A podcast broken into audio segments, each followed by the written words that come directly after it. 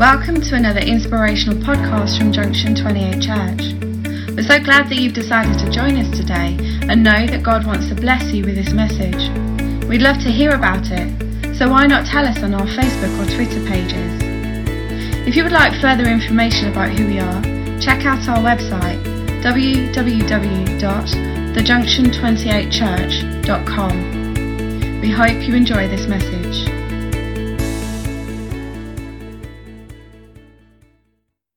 Good evening, everybody. If you could turn in your Bibles to John 8, that's where we're going to start. Okay, so we're going to look at this story. In starts uh, the last the last verse of John chapter 7. So basically, the, the Pharisees are trying to catch Jesus out. They're trying to, the day before, they're trying to get Jesus arrested. And that's where it begins, this story. It says, Then each went to his own home. And then chapter 8. But Jesus went to the Mount of Olives, and we can assume that he went to spend the night praying to his Father. At dawn, he appears again in the temple court, where all the people gathered around him and he sat down to teach them. The teachers of the law and the Pharisees brought in a woman caught in adultery. They made, just want to make a point of that word, they made her stand before the group and said to Jesus, Teacher, this woman was caught in the act of adultery. In the law, Moses commanded us to stone such a woman. Now, what do you say? They were using this this question tra- as a trap in order to have a basis for accusing him. But Jesus bent down and started to write on the ground with his finger. When they kept on questioning him, he straightened up and said to them, If any one of you is without sin, let him be the first to throw a stone at her. Again, he stooped down and wrote on the ground. At this, those who heard began to go away one at a time, the older ones first, until only Jesus was left. Sorry, until only Jesus was left with the woman still standing there. Jesus straightened up and asked her, Woman, where are they? Has no one condemned you? And other translations say, Where are your accusers? No one, sir, she said. Then neither do I condemn you, Jesus declared. Now go and leave your life of sin. So, the, the title of my message this evening is I'm Still Standing. In, in verse 9, it says, The woman still standing there. And so, we're going to look at the woman as she stands before Jesus. We're going to have a think about ourselves. Do we stand before Jesus? And then we're going to look at do we stand before Jesus as a, as a group? We stand before Jesus. Um, here, it's the Pharisees and the woman standing before Jesus and how they relate to one another. We're just going to have a look at how that works in our lives. Okay, so we, I'm sure that anyone who's been a Christian for any length of time will know this story, perhaps quote bits from it. Let him who is without sin but I just want to really get into the story tonight and kind of set the scene. This woman, when she enters the story, she's not going to be coming willingly at all. She has just been caught in the most humiliating act that anybody could, imagine themselves caught, caught in. The act, she's caught in the act of adultery. She's not, without going into thinking about it too much, she's most likely naked, semi naked, um, and, the, and she's being forced to come. I wanted us to, to, um, to notice that word. They made her stand before Jesus. She, she'll know the law, she'll know that she's being brought there, and she's most likely going to be stoned to death. That's the intention, that's the, the agenda. That the, well, that's, that's one, one of the things that was, was going to happen. So she's not coming willingly at all. So she enters the scene naked, exposed, shamed, humiliated, and terrified that she's actually going to her death. The Pharisees have caught her in this act, and, and the law um, of Moses says that, well, actually, she shouldn't have come on her own. She's her, her, the, the guy that she was with should have been brought to. That was the law of Moses, that they should, be, should have been caught and brought together.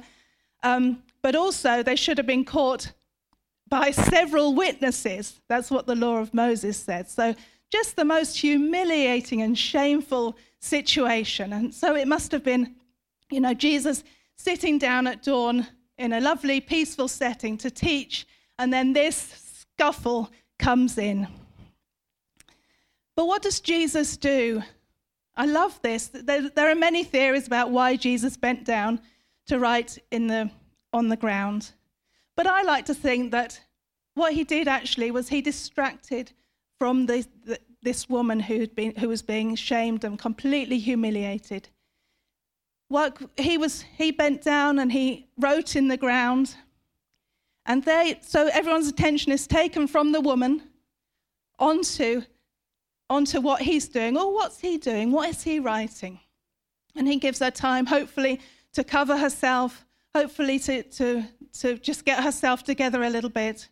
And I also like to think that he's probably asking the Father, what should he do? Because in John, it's always saying that he only did what he saw his Father doing. And John 14, verse 10 is one of my, one of my favorite verses. Jesus said, The words I speak are not just my own, Rather, it is the Father who is living in me, who is doing his work. And then Jesus just comes up with this. I don't know if you've ever thought about it, but you know, if, if it was me in that scene and I and they were asking me, I probably would have messed my words up and, and not known what to do. But he just comes out with a, a killer line. Just it's just brilliant what he says. Let him who is without sin be the one to cast the first stone. And I've just actually noticed, just as I was reading, that um, there must have been just men there. Because it says, um, anyway, it refers to the masculine. So, anyway, I just, just noticed that as I was reading. So, it just would have been the woman and, and surrounded by men. And, and there's nothing, there's no answer here to nobody can do anything. They have to just stop and examine themselves. It's just sheer brilliance, complete wisdom from God. And it just shows us that we are all judged by the same standard the standard of sin. It's not about how big the sin is.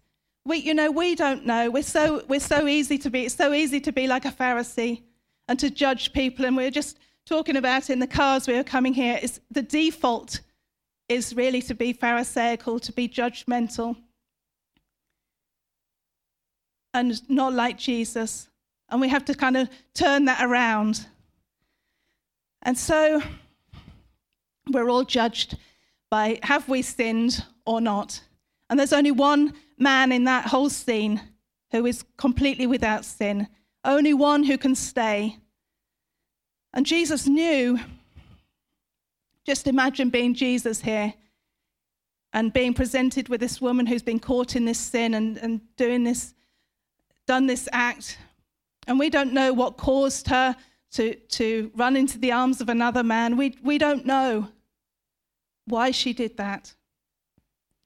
And we could think that Jesus, he knows he's still got to go to the cross and he's going to have to pay for, the, for that sinful act. And yet, and yet he excuses her. And he, he, and he doesn't, he says that there's no condemnation for her. As she stands before him, there's another, uh, in, I think it's in Luke, there's a scene where, where, he sta- where, where a young man comes to Jesus, and, and, and, and Luke writes, and Jesus looked at him and loved him. And I, and I just love to think that in this scene, it's the same. Jesus looks at this woman and he loves her. In all of her sin, in all of her shame, in all her humiliation, there's just love oozing and pouring out of him, even though he's the only sinless one there.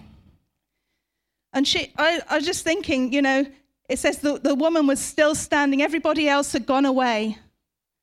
And I think if it had been me, I might have used that time where, they're think, where the Pharisees are thinking and t- throwing their stones down and turning away. I might have used that opportunity myself to skedaddle and get out of there.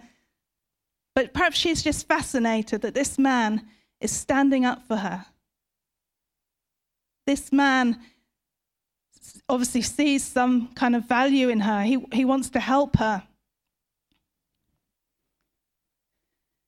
And yet she's, and she, so she stands there in all of the dirt of her life, in all of the nakedness of her life, and allows Jesus to love her. No accusation comes from him, no condemnation comes from him. And I wonder if we were asked, what did Jesus say to this woman? What we'd recall from this story. Hopefully, after tonight, we'll, we'll have a different recollection.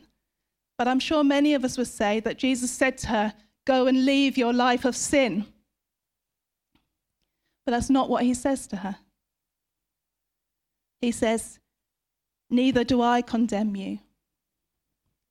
Now, go and leave your life of sin. And in that place of grace, then that gives her the dignity and the space to have the chance to go and leave that life, to go and repent, which means that we, we don't just say we're sorry, but we turn away from our ways and we change. If Jesus had got, just said to her, Now go and leave your life of sin, then that, there's no room there. There's no dignity. There's just that condemnation. There's just shame piled on. But Jesus doesn't say that to any one of us. He says, There's now no, there's therefore now no condemnation for you if you're in me. And so that's the woman. The woman, she stands before Jesus. She's still stood. And then we're going to go on to look about look at us and do we stand before Jesus? Now this woman, she was compelled to come. She was caught in the act of adultery. She was she had to come. They made her come and stand before Jesus. But actually nobody comes nobody makes us stand before Jesus. That has to be our choice. And the Holy Spirit can prompt us to, but we can so often say, No, I don't want to. And we might think that we would, it would be a natural response as Christians to come and stand before Him, to come and confess our sin, to come and be real with Him. But we've actually inherited the oldest impulse into our hearts and that's the impulse to hide. One of my favorite, another one of my favorite verses is um, from the last verse of Genesis 2. Now, my brother and I would have sniggered at this when we were younger, but let's not, we won't do that now. But the man and his wife were naked in the garden, and they felt no shame. Adam and Eve, before the fall, the man and his wife were naked in the garden, and they felt no shame. But then sadly, we know that Genesis 3 comes, and the, the fall came, sin enters the world. And I think the, the, the root really of sin is selfishness. Just been thinking about this so much over the last few months. How or how each and every one of us is so self motivated. We just really think about ourselves. We really just, yeah, just so conscious of ourselves and self fulfillment and, and all of that. And it, that all came in the garden.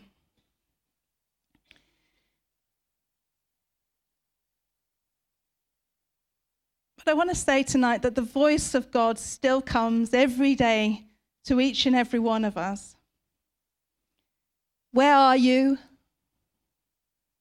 Where are you? And I wonder if we, each one of us, come running without the fig leaves on. In the Garden of Eden, Adam and Eve, they sewed fig leaves together to hide themselves. And I wonder how, how much of that we do ourselves, busy hiding behind our fig leaves. We all have such a basic human need, each and every one of us, to be loved and accepted by God and man. But shame comes. Shame is such a powerful emotion. If you gave me two minutes now, but we're not going to do that, but if you did, I could take you very quickly to a place of shame. I could make you feel that awful emotion of shame. It's such a powerful emotion. And shame says if they really knew what you were like, they reject you, they push you away, they wouldn't want you.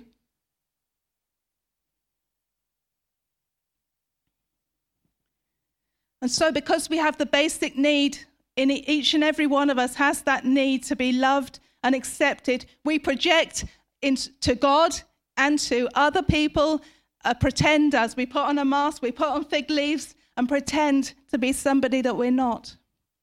But the voice of God comes, Where are you? Where are you? I want to have communion with you. I want to, to see you in all of your nakedness, in all of, in all of the reality of who you are.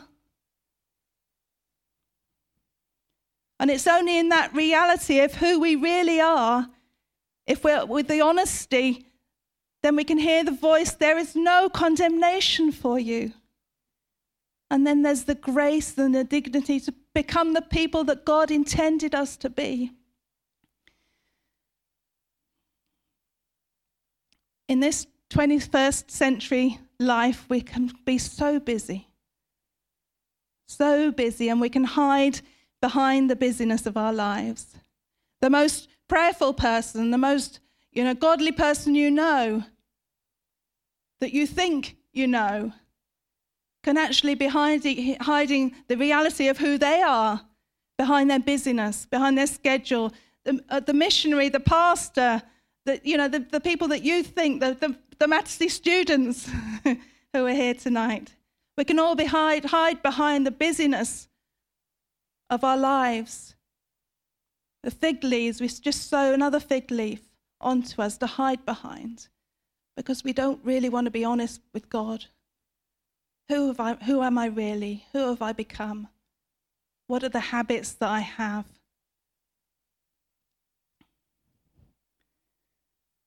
There was a, a, a wonderful um, man called Brennan Manning, and uh, um, he had this incredible message to give.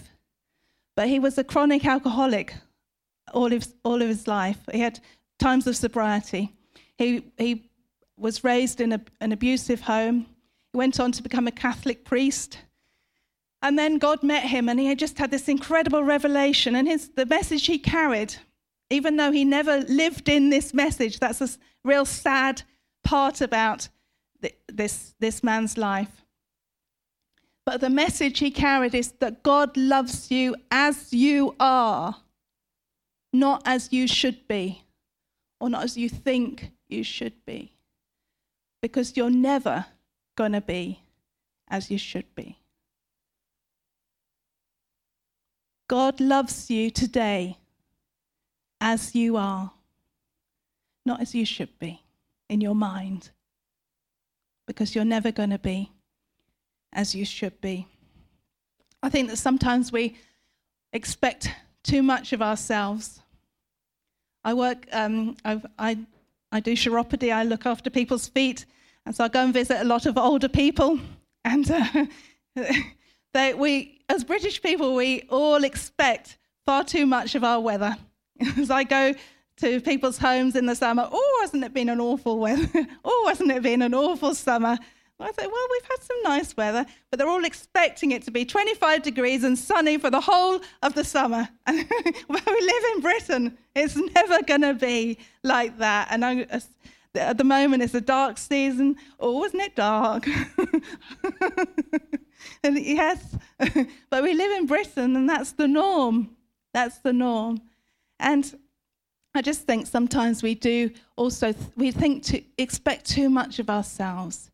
Jesus loves us as we are, not as we think we should be. Now that i am all for holy living, I'm not I'm not talking about not, not keeping standards or anything like that. But just being honest with God. When He calls, where are you? He doesn't want you hiding behind the fig leaves. He wants you to rip them off, just to be totally honest, naked, vulnerable with Him. Because I want to tell you the antidote to, to shame is vulnerability.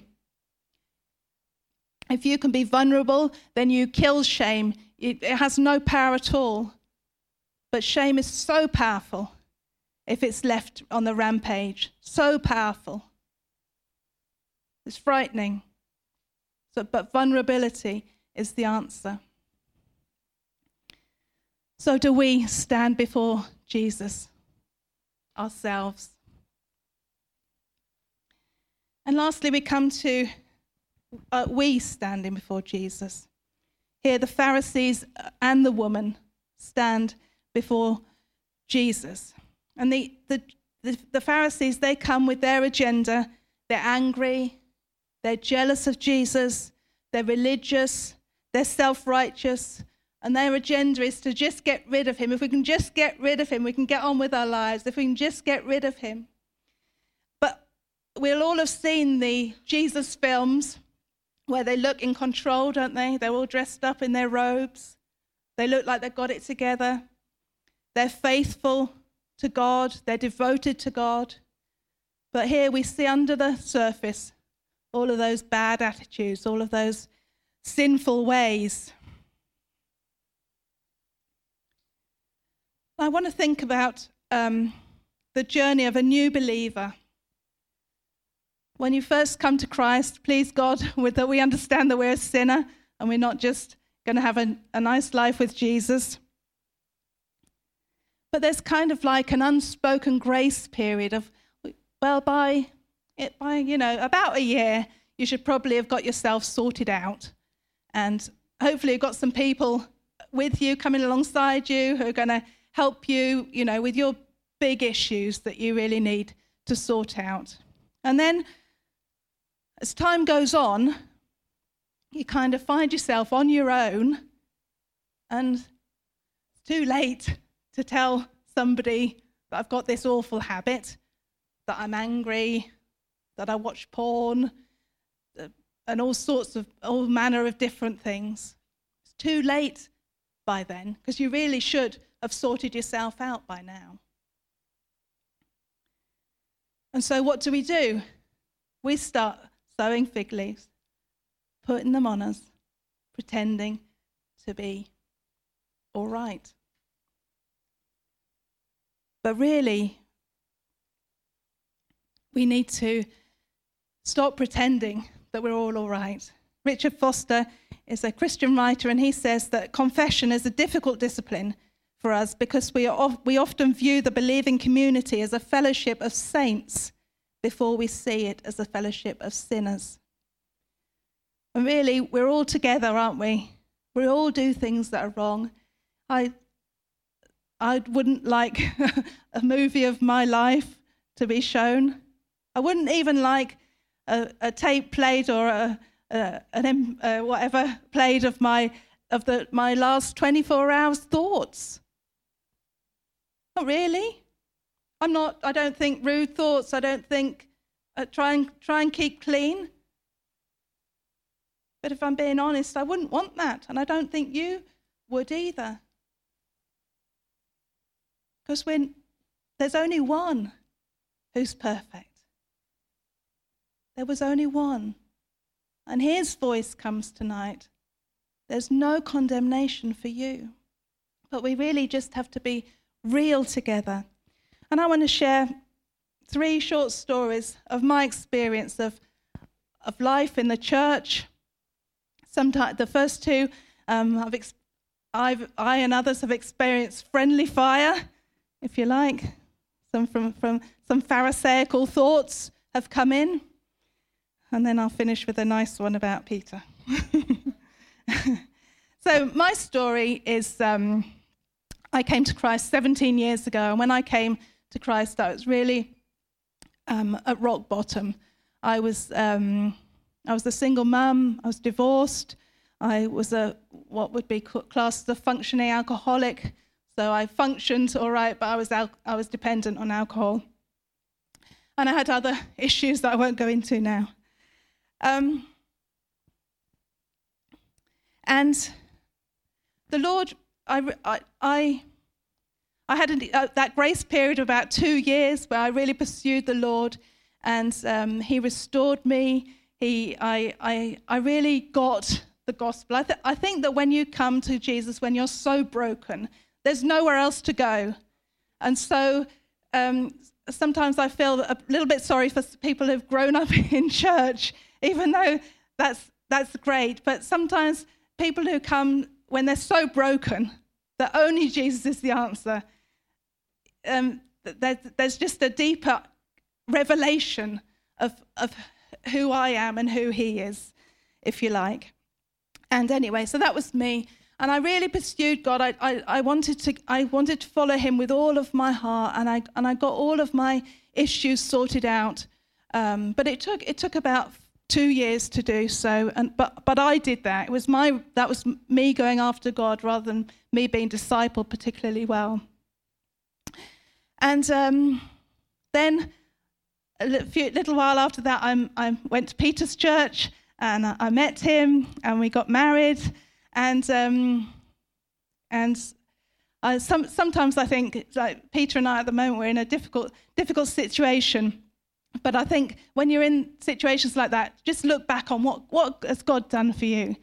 He saved me, healed me, restored me, and He gave me far more than I could, I could ever deserve in, in Peter. And I'm so grateful to God. Um, and um, so, so then I became the pastor's wife of the church.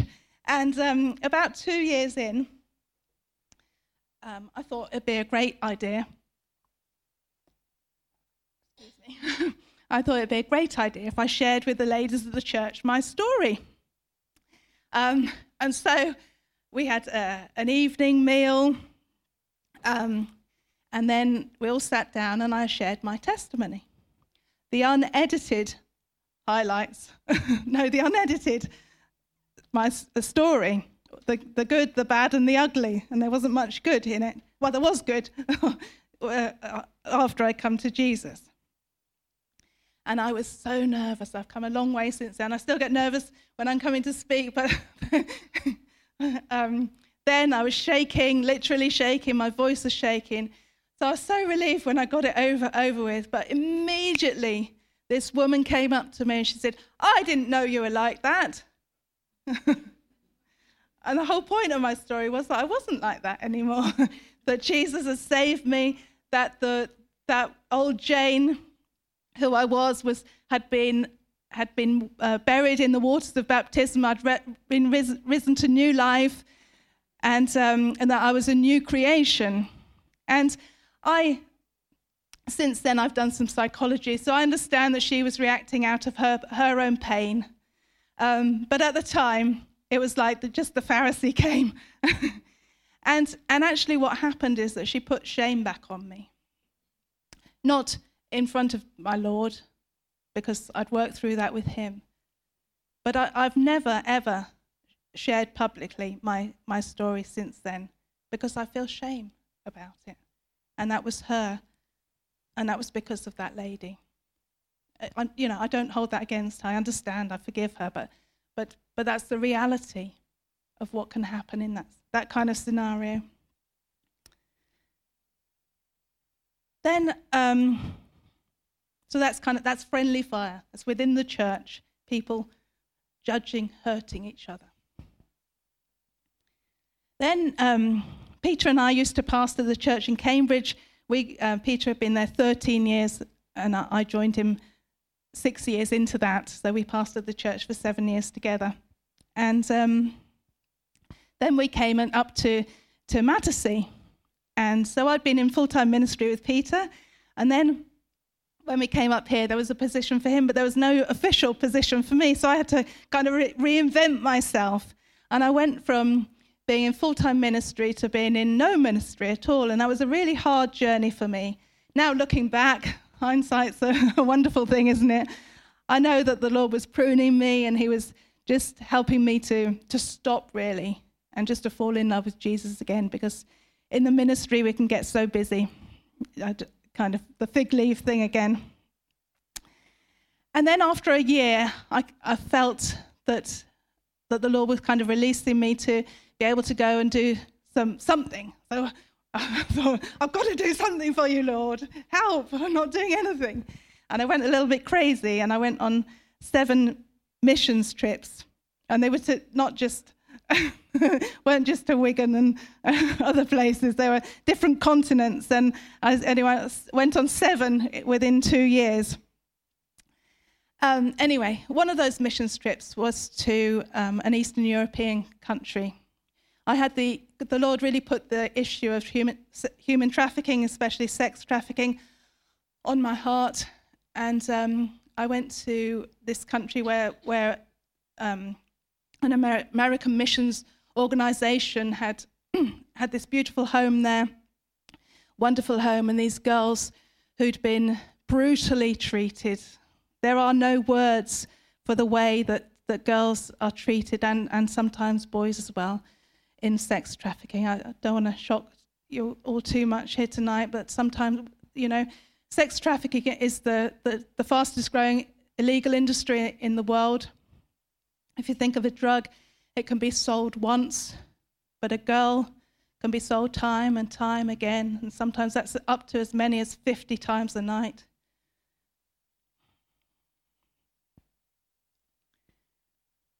And um, there's just, there are no words. They're treated worse than animals. And so, anyway, these precious girls have been plucked by God out of their situations, rescued, taken to this house, this safe place, loved, nurtured by this um, by these American missionaries. And believe me, I know how much it is to um, how much an American minis- uh, missionary needs to um, raise before they're allowed release to go on the mission field. And so we're talking about millions and millions of pounds poured into this safe house, this safe place. These girls have children because of they're obviously being raped. And so pregnancies ensue. And um, so they're in this lovely house, warm, safe place. And then they're taken to the lo- local Pentecostal church, where you'd hope that they would be embraced also. But because of the culture, the, in that, because of the Pharisaical nature of, of that culture, they were labeled prostitutes in the, in the church. What hope do they have of being restored and given back their dignity and their shame? Again, shame coming straight back on. So that's sad but real, realistic and, and these things happen. And we just have to make sure that we are not like that. That we don't represent the Pharisee in church with our brothers and sisters, but that we represent Jesus. And then I've I just, the, my last story is about the church that we pastored in Cambridge. We used to have incredible, Peter really um, led a phenomenal church there, a beautiful church with a with a wonderful a Pentecostal church with a wonderful presence of God that we enjoyed every Sunday, and uh, and then but then there were the Tuesday nights. the Tuesday nights were for the really hungry, and I don't know if you know this, but when we are hungry for God, He comes. And we used to have the most incredible times, the most glorious times of um, just the Lord just coming in great power. And I've been thinking about, thinking back, um, and just thinking, oh, I could say that story, oh, I could say that story. just so many different occasions of things that you had to see with your own eyes to believe did, did that really happen? And then what, but one particular night I want to share with you tonight. We were, we were there and we were at the altar in the main sanctuary. I just remember the detail because it was so amazing. And um, we were there, we were just hungry for the Lord. And his presence came in the most incredible way. I don't know if you know, but Jesus sometimes he manifests himself in different ways. And this night he came as Jesus the Lord. And we couldn't speak, we're just there in awe of Him. Jesus, you are Lord, and He's here in our midst. And then after some time, Peter just started to confess his sin. And I know what you're all thinking. What did he say? and to be honest, I, I can't remember.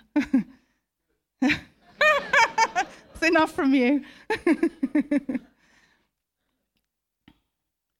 but then that freed us all up because he's the leader. So we're thinking, well, if he can, if he can be that honest, then well, maybe I can. And we just all poured out in front of the one who's perfect, in front of our Savior, in front of the Lord Jesus Christ. We had, there was nothing else we could do in front of the, the one that was perfect. We just revealed how imperfect we were. And it was a, just the most glorious time of being in his presence.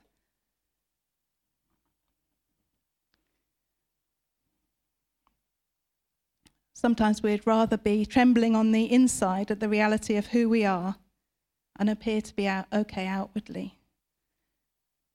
So that we, rather than trembling outwardly and being truly healed.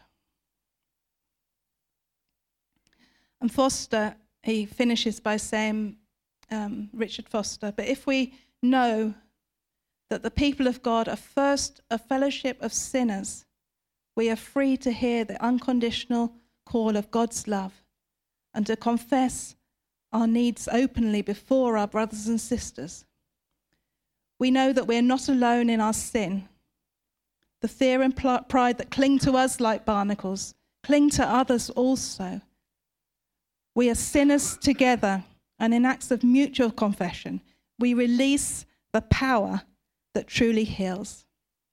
Our humanity is no longer denied, but, tra- but transformed.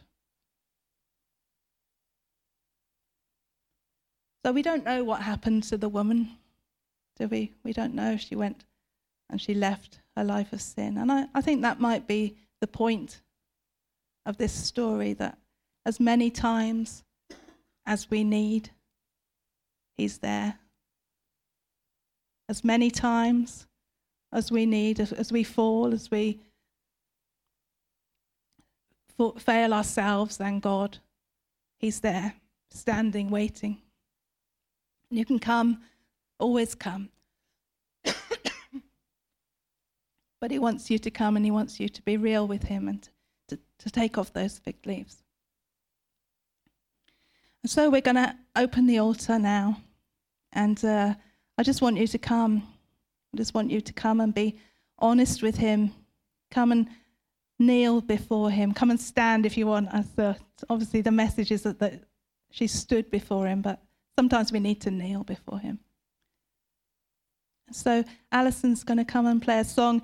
It's an old-fashioned song that I first heard this summer, but uh, I believe the power of God is on it. It's um, come to Jesus, give Him your life today, and you are probably here because you have given your life to Jesus, but come and give your life afresh to Him. Everybody should come. I should come and stand there and just be real with Him and say, This, this is who I really am. I'm not perfect, but you didn't call me to be perfect. You're the, he was the perfect one. He never wanted you to be perfect, he just wants you to be real.